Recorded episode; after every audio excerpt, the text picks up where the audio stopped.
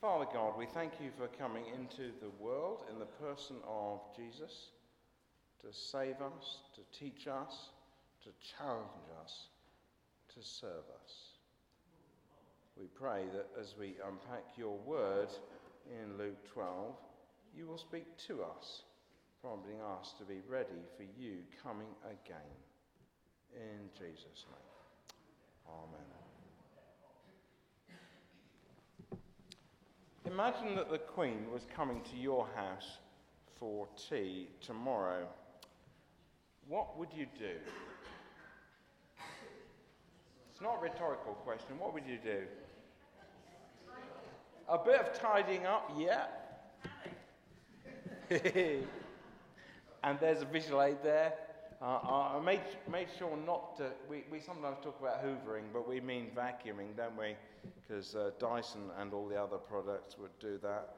All sorts of tidying we would do if the Queen were coming to tea tomorrow. If we knew that she was coming tomorrow. But just suppose she said, Well, I'm definitely coming, but it might not be tomorrow. It might be next week. Might be next year. Don't know. What would we do? Well, every time we come into this building, we're reminded that Jesus will come again. We look at the front, we're reminded that uh, he's come in the past, the cross and the crown and so on. But then the words, till he come. Uh, he is going to come again. Verse 35, Jesus says we need to keep our lamps burning. Some of you will, will know there used to be a picture over there from which this is taken uh, the light of the world, um, a lamp shining. Now, when I was, um, I used to be a governor of a school uh, for many years, and um, I left that after 11 years there. And uh, the governors gave me, gave me this. Uh, and I'm pleased they gave me a lamp like this because it showed they were aware that I was in the business of uh, offering people the light of the world, trying to shine that into some dark places and some messed up situations. And uh, so I keep that. Those of you who know my study, that the uh, lamp is always in my study. And uh, we're meant to keep our lamps burning, aren't we? Give me oil light my lamp. You, those of you who looked ahead on the service sheet will know that's our last song today. We sometimes sing that, don't we? Give me oil in my lamp, keep me burning. And um, burning lamps shine God's light into dark places. They bring God's peace into troubled lives. And uh, burning lamps make us ready to handle situations which might be uncertain. We don't know what's going to happen. But uh, if the lamp is still burning, then the light is shining and we're able to handle uh, some quite uncertain situations. If you want to look at some more examples, then there's some in Matthew 25 that Jesus says a bit more. Now, the picture that's uh, just appeared on the screen is a painting uh, from the Battle of Britain in 1940. And it depicts, of course, the word readiness.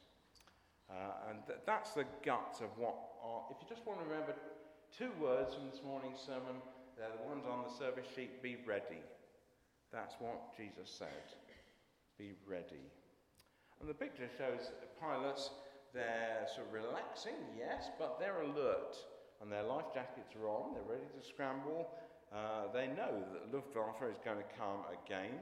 Uh, they don't know exactly when, they don't know exactly where, they don't know exactly how many, but they're ready to jump in their Spitfires and Hurricanes and uh, climb to height and meet whatever threat is coming.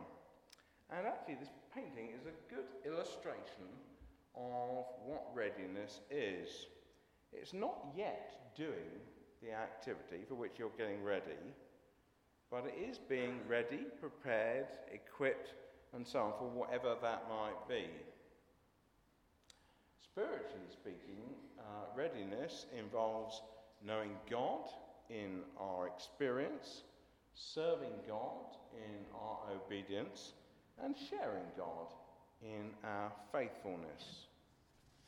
All of those are characteristics of spiritual readiness. Look at verse 37. In it, uh, Jesus says, It'll be good for those who are found ready. He says, it, it, interestingly, he doesn't talk about them serving their master, he talks about their master serving them. Christians realize that our, our, own efforts are never enough. We can't earn a place in God's good books uh, by our works and so on. We need Jesus to save us, forgive us. We need Jesus to serve us. Actually, that's why we've sung the servant king. Yes, he's king, hence the crown, but he's also the servant, hence the cross. We need Jesus to save us and to serve us. Look on, look at verse 38. Jesus continues. I expect most of us, by the way, have had the experience of waking up for somebody coming home late, and we find ourselves a task to do like this to make sure we keep awake and uh, don't drop off. Um, I know uh, that uh, I, I can picture myself doing that, and uh, sometimes you're, you're wondering what it is that's going to keep you awake, but you want to be awake for when a person comes home. Actually, Jesus says that readiness is kind of like this. When we do stay up late and wait for somebody, how do we feel when they, uh, when they arrive home? We're pleased when they get home safely. That's what we've been waiting up for. And we're pleased when it happens, and probably also a little bit relieved that now we can go to bed, but whatever. Jesus says there's something of all of this in waiting for him, being ready for him. He doesn't say, by the way, this, he, Jesus is not saying, don't sleep. Um, remember, he slept, even, even when his disciples wanted him to be really awake. He went to sleep in the boat in the storm, and part of being a human is just sleeping. We need our sleep, it's valuable. And uh, I'm getting lots of illustrations of that at the moment because I'm not sleeping very well and uh, it, it's, n- it's, not, it's not great, actually, when it comes time to get up. You're kind of relieved because you haven't been really asleep through the night. And um, sleep is a really important part of being human. Now, years ago, when I was in the overseas aid business, um, uh, when I had to catch a plane early in the morning, as I sometimes did, uh, then I'd go to bed at night uh, but I'd pack the bag and leave it right by the front door, all ready with all the essentials of going. The go bag was ready, and knowing that it was ready, then I was able to go to sleep. We sleep very deeply, actually, sometimes. Uh, surprisingly so, until the driver arrived early in the morning. Uh, and he got used to finding me uh, just waking up, really. Uh, but the flip side of being ready is like this being unready. Jesus touches on this, doesn't he, in verse 39? Look, look at verse 39. Jesus touches on what it is to be unready. And much of society all around us is like this picture, actually. Uh, it's just kind of sleepwalking towards disaster. We Christians often use the bridge illustration don't we? We talk about the chasm of sin and death, all things are wrong in life need to be forgiven, and the cross being the way, the bridge over that. Uh, that's great. But this picture just shows not the cross as the bridge, it just shows the chasm. And this person is about to fall into it. The person seems happy and seems oblivious uh, to the danger. But her next step will lead to death and disaster. We need to be ready for Jesus. We need to step on to the bridge of his cross. That's why we've got this collection of things at the very front, our visual aid, that we can always look at the cross, reminding ourselves that that's partly in the, in the, in the past, but also partly in the future, till he come, being ready for him coming again. Now, Christians are not exempt from being unready. I said that last picture was, was about a lot of society sleepwalking uh, towards disaster. Well, sometimes we're like this antelope on the left. Uh, we should be wary, but we're actually so busy, so full of comfort and complacency that uh, we're just lapping up the water and not noticing what's kind of next to us, which is the lion, something's going to eat us. We should be, this antelope should be running away, uh, putting some distance between themselves and the lion. But actually, what they're doing is just being comfortable and feeding, drinking actually, but uh, getting used to uh, being close to the lion. Sometimes we underestimate the lion. And uh, 1 Peter 5 8 says this Peter writes, Our enemy the devil prowls around like a roaring lion looking for someone to devour. And then he goes on, resist him. Resist him. We're not to be lulled into too close a relationship with the lion. The last picture is this one. And uh, verse 40 is the end of the passage we're looking at this morning, and it just reiterates really the main message of what Jesus has said. Main message is be ready. What does it mean? Sleepless nights? Well, I hope that doesn't mean. I hope you realize by now that it does not mean sleepless nights. Jesus himself slept, as I said.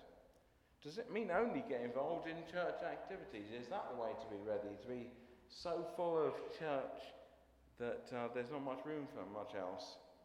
Doesn't mean that either. Jesus clearly wanted us to be engaged with the world around us. He did that himself. He sometimes shocked people by the way he was engaged. They called him a glutton and a drunkard. And he wants us to be engaged with the world around us as well. Now, the picture on the, sheets, on the screen shows a busy street scene and uh, it shows people going about their daily business. You can't tell who are the Christians and who are not. Point is that being, being ready doesn't mean we can't go about our daily business.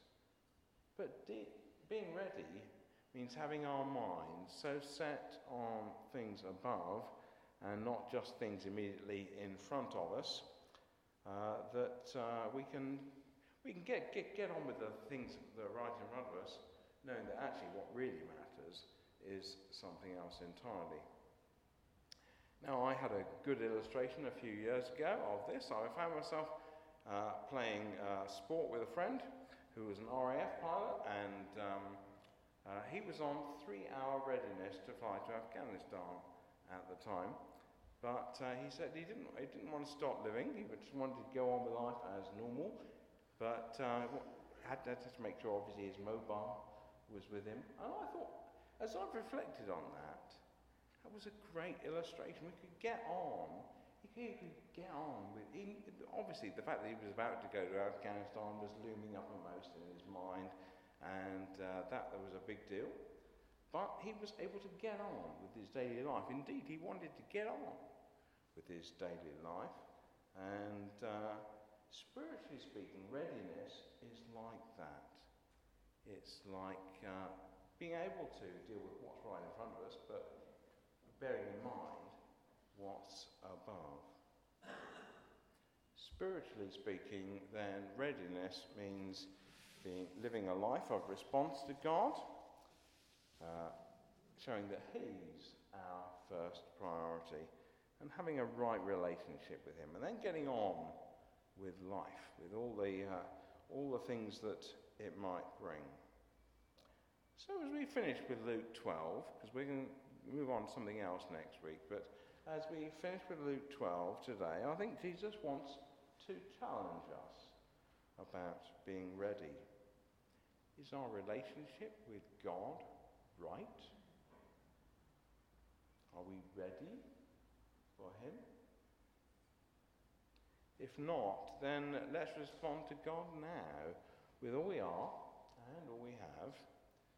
Uh, but if we are ready, then let's just renew our commitment to be ready to bring His gospel of, peace. It's a, we, we live in a world full of busyness, full of troubled minds, and God's peace changes everything in it.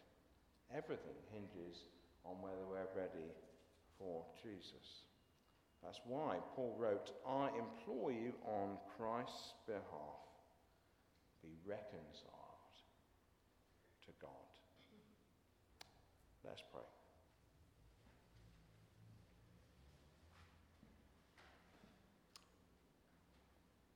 Lord, we thank you that, uh, for that reminder in those words at the front of church and what we've read today that you will come again and you call us to be ready. There will come times in our lives when we need to be ready. Lord, we're sorry when we've got, for the times when we've been so wrapped up with the things right in front of our nose that we don't see things uh, above and ahead that really matter. We don't see your priorities. We pray, please, that you will help us see your uh, big picture of the ups and downs of life, yes, and not be so caught up in those that we forget the most important thing of all being right with you. We pray that we won't uh, be like that business of see walking towards the chasm or uh, getting too friendly with the lion or those illustrations that we've used today. We pray, please, that you will be the bridge that makes us right with you and help us to live the right way in response. In Jesus' name. Amen.